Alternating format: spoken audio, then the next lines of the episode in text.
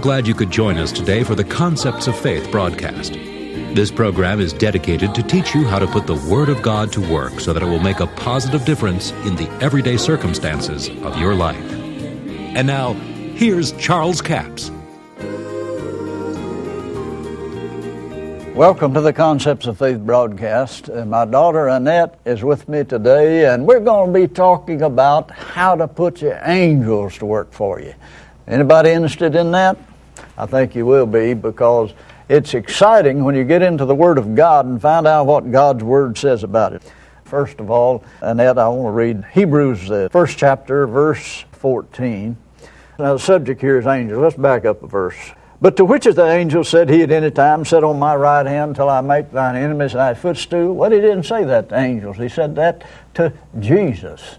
He's comparing the ministry of Jesus to the ministry of angels in the first chapter of Hebrews. Then he makes this statement in verse 14 Are they not all ministering spirits? The angels are all ministering spirits sent forth to minister for them who shall be heirs of salvation. Well, that's us. We're heirs of salvation. They're to minister for us. Much the same, of course, quite a bit different, but say you go to a restaurant, you order two eggs over medium and hash browns and sausage. The waitress sees to it that that's what comes to your table. She didn't cook it, but she sees to it that that's what happens. Now, listen to this. I'm going to read verse 14 again, then we're going to go into the next chapter because sometimes the chapter divisions foul us up. Are they not all, the angels are all ministering spirits sent forth to minister for them who are heirs of salvation? Therefore, we ought to give the more earnest heed to the things which we've heard, lest at any time we let them slip. What have we just heard? That the ministry of Jesus is greater than angels, and that angels are ministering spirits sent forth to minister for those who are heirs of salvation. For if the word spoken by angels was steadfast, every transgression and disobedience received a just recompense of reward, how shall we escape if we neglect so great a salvation? Which first began to be spoken of the Lord and was confirmed to them that heard him. Now, he didn't change the subject here, did he? He's still talking about angels. Right. Now, if you're not careful, you'll just blink right back over into the way you've always heard it. How shall we escape if we neglect so great a salvation? Deliverance that comes by the ministry of angels is the subject matter here. Now, certainly, salvation, being born again, is a wonderful blessing from God, and it is deliverance from sin. But this is an all inclusive word, and he's talking about deliverance that comes by the ministry of angels in the context of this. And if you let that slip from you, then you don't really believe what God has made available to us. You remember this, I think we were flying somewhere, and the Lord told me to start teaching on angels. I said, Lord, I don't know nothing about angels. He said, uh, neither does anybody else. reason I want you to teach on it. So I said, well, you'll have to show me some things. And he said, I can do that. But if you don't believe in the ministry of angels, then you're probably not going to have assistance of them. I mean, I don't know of any scripture in the Bible that happens to you just because it's in the Bible. No, I don't believe so.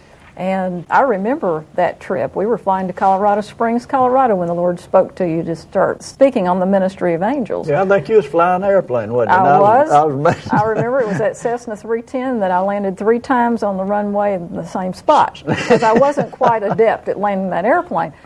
Maybe the angels were helping on that issue too, but uh, I think that was a tremendous um, release of power in the earth when you began to teach on the ministry of angels. And of course, I picked it up too, because their ministry here on earth needs to be released. Yeah. It needs to be released. And the way it is released is by us speaking in accordance with God's Word and believing in that ministry and being aware that they are there to help us in many different situations. And particularly during this time where we're seeing a lot of turmoil, we need the ministry of angels and their protection. And they're available to us. And yet, a lot of times, we're letting them just sit around, fold their hands, and lean up against the wall and wonder, when are these Christians ever going to put us to work? That's right. You know, they realize that Jesus said you can have what you say if you believe and doubt not in your heart. I know it sounds like a broken record sometimes, but you know, I'm going to say it to the people get it. I won't hear it again myself. They realize what Jesus said because Psalms 103, verse 19 and 20, it tells us that the angels hearken to the voice of God's Word. Now, this is my Bible and New Testament, and the red, that's what Jesus said, and he said, I speak only that what you hear my Father say.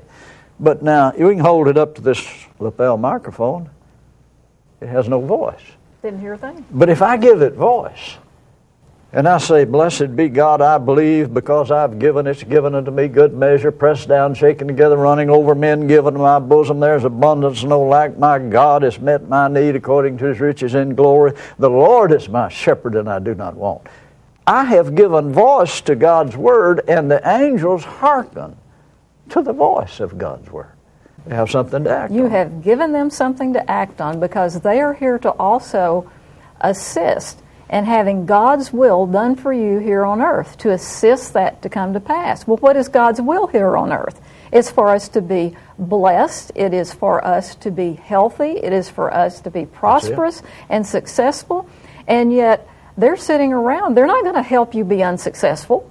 That's right. So if you're speaking the negative words, the words of the world and fear, they're just going to stand there. They have nothing to act on. They are activated by the words of faith, which is the Word of God. That's it.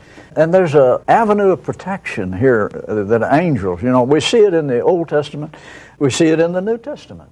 They put Peter in jail, and you know the angels let him out. I mean, had to kick him in the side. I mean, they're going to pull his head in the morning, and he's asleep, sound asleep, and he didn't have a Tylenol PM. I mean, he, he just had the peace of God. That's right. How many of us could go to sleep if they're going to cut your head off in the morning? Mm-hmm. He was trusting God. And an angel came down there and kicked him in the side, woke him up. and He thought he was dreaming. Got out in the street found out it was true. He was out.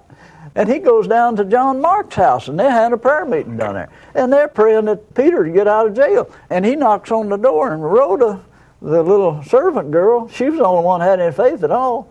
She come to the door and she looked and said, It's Peter, he's at the door. They said, It must be his spirit. It couldn't be. And they just kept praying that they'd let Peter out of jail. and somebody suggested, Well, let's open the door and see.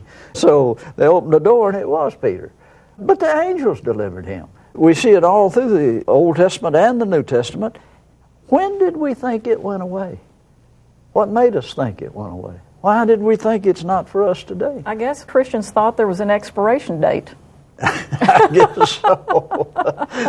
You know, this offer is only good until, you know, 1992 or 1892. But I was teaching on this in the Atlanta area one Sunday. The pastor was sitting on the front seat, and I was talking about, and I used an illustration, uh, hypothetical situations. I said, now, uh, you go to talking negative and doubt, fear, and unbelief, you're going to set the opposite force in motion. The devil will operate on your words, and uh, if you speak faith and uh, in accordance with the Word of God, God will operate. The angels have a job. I said, a lot of people tell their kids, you play in the street and you'll get run over by a car. And I noticed him fidgeting on the front seat when I was speaking. And I said this I said, Now, the angels don't know why you want the kid to be run over by a car, but they know you can have what you say if you believe in doubt not in your heart. You say that long enough to believe it, you set a law in motion.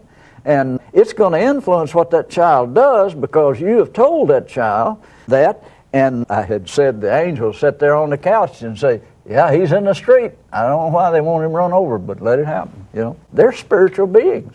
They don't know why you want some of this stuff to happen. But anyway, after the service, the man said, Oh, Brother Capps, he said, I told my son the exact same thing.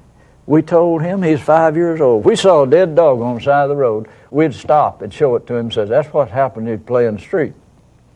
And he said he played in the street one day and got hit by a car, but thank God he didn't get killed. He said, Now I see what I was doing. I told him, I said, Now here's the way to explain to the child. You will not get run over if you play in the street. I'm saying the angels have charge over you, uh, but you may think you got run over when I get through with you if I catch you playing in the street.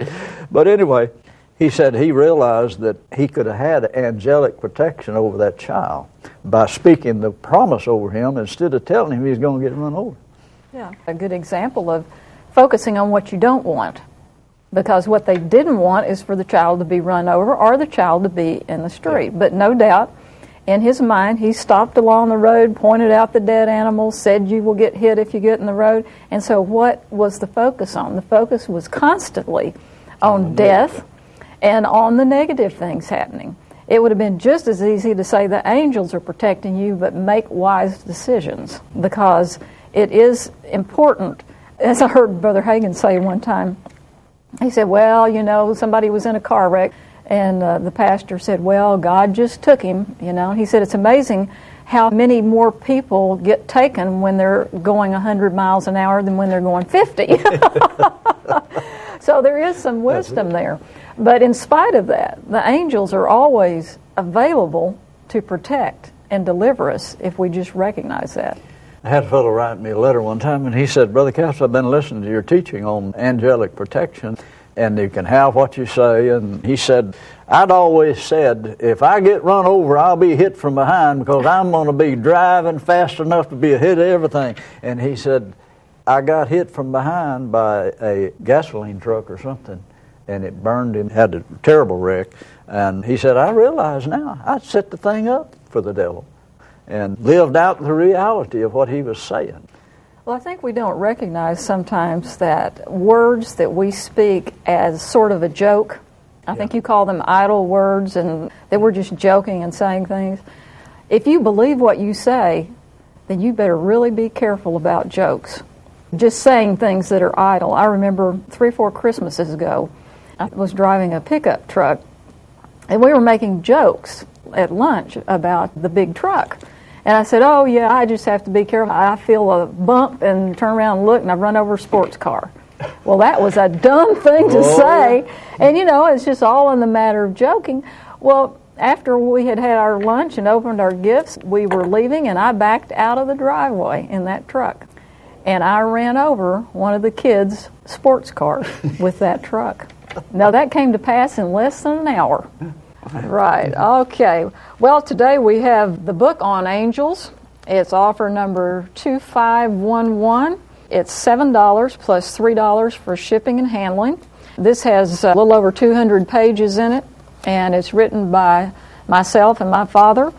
And I think you'll find it a very interesting book. It's important to get this information because we've had so many people write and say, you know, after I found out about the ministry of angels, it was easier for me to believe for. You know, you can't believe if you don't have knowledge of it.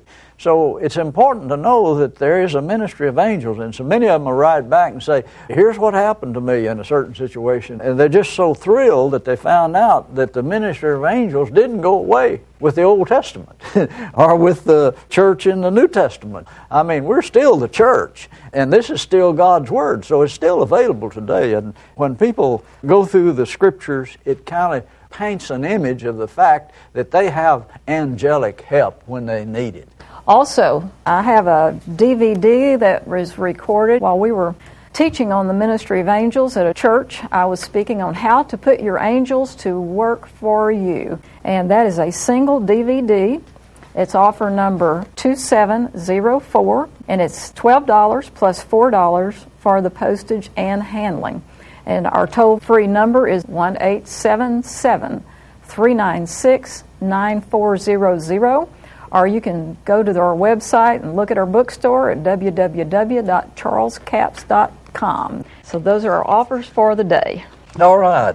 Until tomorrow, this Charles Capps reminding you the enemy is defeated, God is exalted, and yes, Jesus is coming soon. To order the product offered today, call 1 877 396 9400 or write Charles Capps, P.O. Box 69, England, Arkansas 72046.